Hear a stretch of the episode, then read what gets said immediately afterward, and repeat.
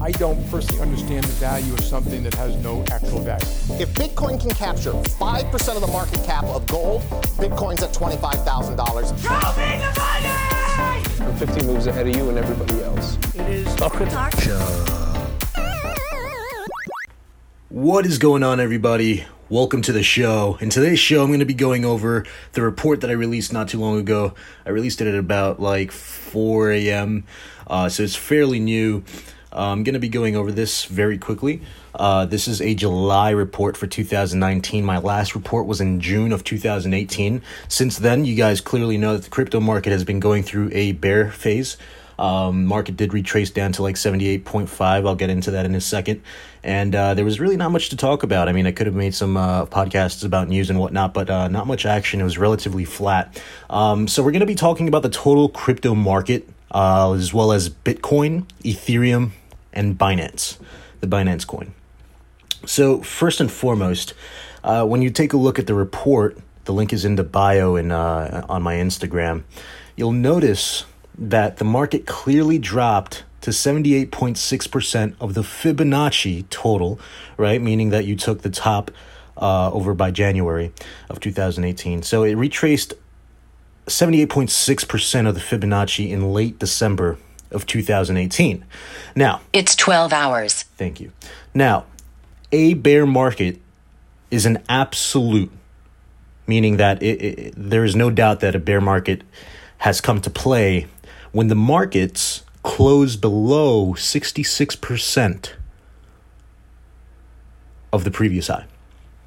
Right? So, when we take a look at these markets as well, you can clearly see that the market popped back up to nearly 50% which is where I believe when you do an Elliott's wave analysis that it's safe to assume that that is a whole impulsive wave. On the uh, second figure, you can see my uh, my Elliott waves analysis done, and um, you'll find that the red numbers are basically the main uh, main waves, if you will. Um, this was done on the daily time frame of the total crypto market. Um, and we have microwaves there as well to kind of notate how the market came up and above. So, as stated above, we can safely assume that the major waves can sum up an impulsive wave. And the correction of ABC, which is over to the right side of the chart, comes down to 50% of the impulsive wave, meaning that this qualifies the market for another impulsive wave to the top side going past our previous highs in July. Now, when I was looking at this chart, I did find a, uh, a head and shoulders pattern. Now, please be advised that the only way that you can confirm this is through uh, is through volume, right? So the volume confirmation is there. However, uh, at the time of the writing, there was a very very bearish candle um, that was coming down to the market to test that neckline over by C. However, recently, literally overnight, um, the market popped back up. Um, and when you take a look at the report, you'll find that I have two head and shoulders patterns. There is a complex inverse head and shoulders pattern, which I believe is very probable to happen because if it comes down to the complete the right shoulder, it'll be a double bottom, essentially making the market go back up to uh, the B point on the third figure. Um, if you're following along with me, some will notice that the complex uh, inverted head and shoulders pattern may be valid. Uh, the supporting, like I said, the support is the bottom, the double bottom, uh, which can drive the market upwards.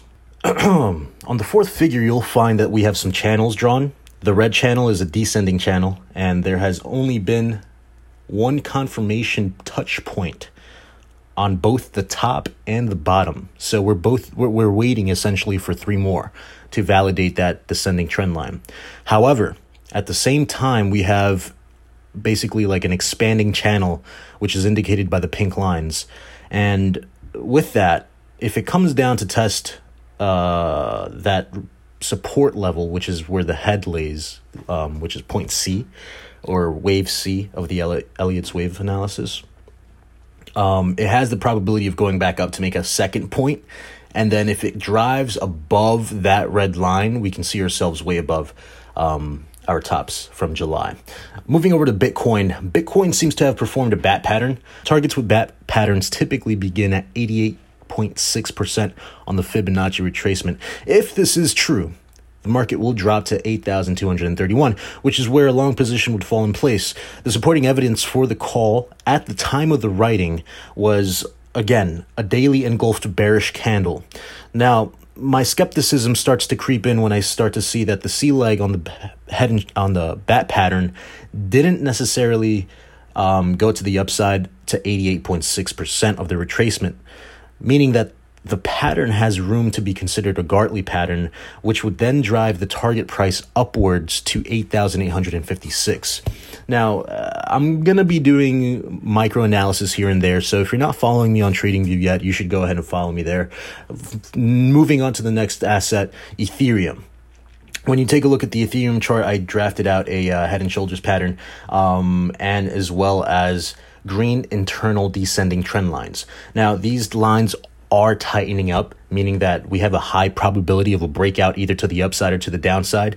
And to be quite honest with you, we might see it to the upside, only because I see that the MACD and the RSI have some room for that to go up. But the crypto markets don't usually work the same way as we see in Forex exchange or indices. Um, once the momentum starts, the momentum is fucking real. It, it, it takes a lot for it to stop. Um, below, you'll find that we have an Elliott's wave analysis on Ethereum, which basically shows the fact that the the market is valid enough for it to go back above the previous highs.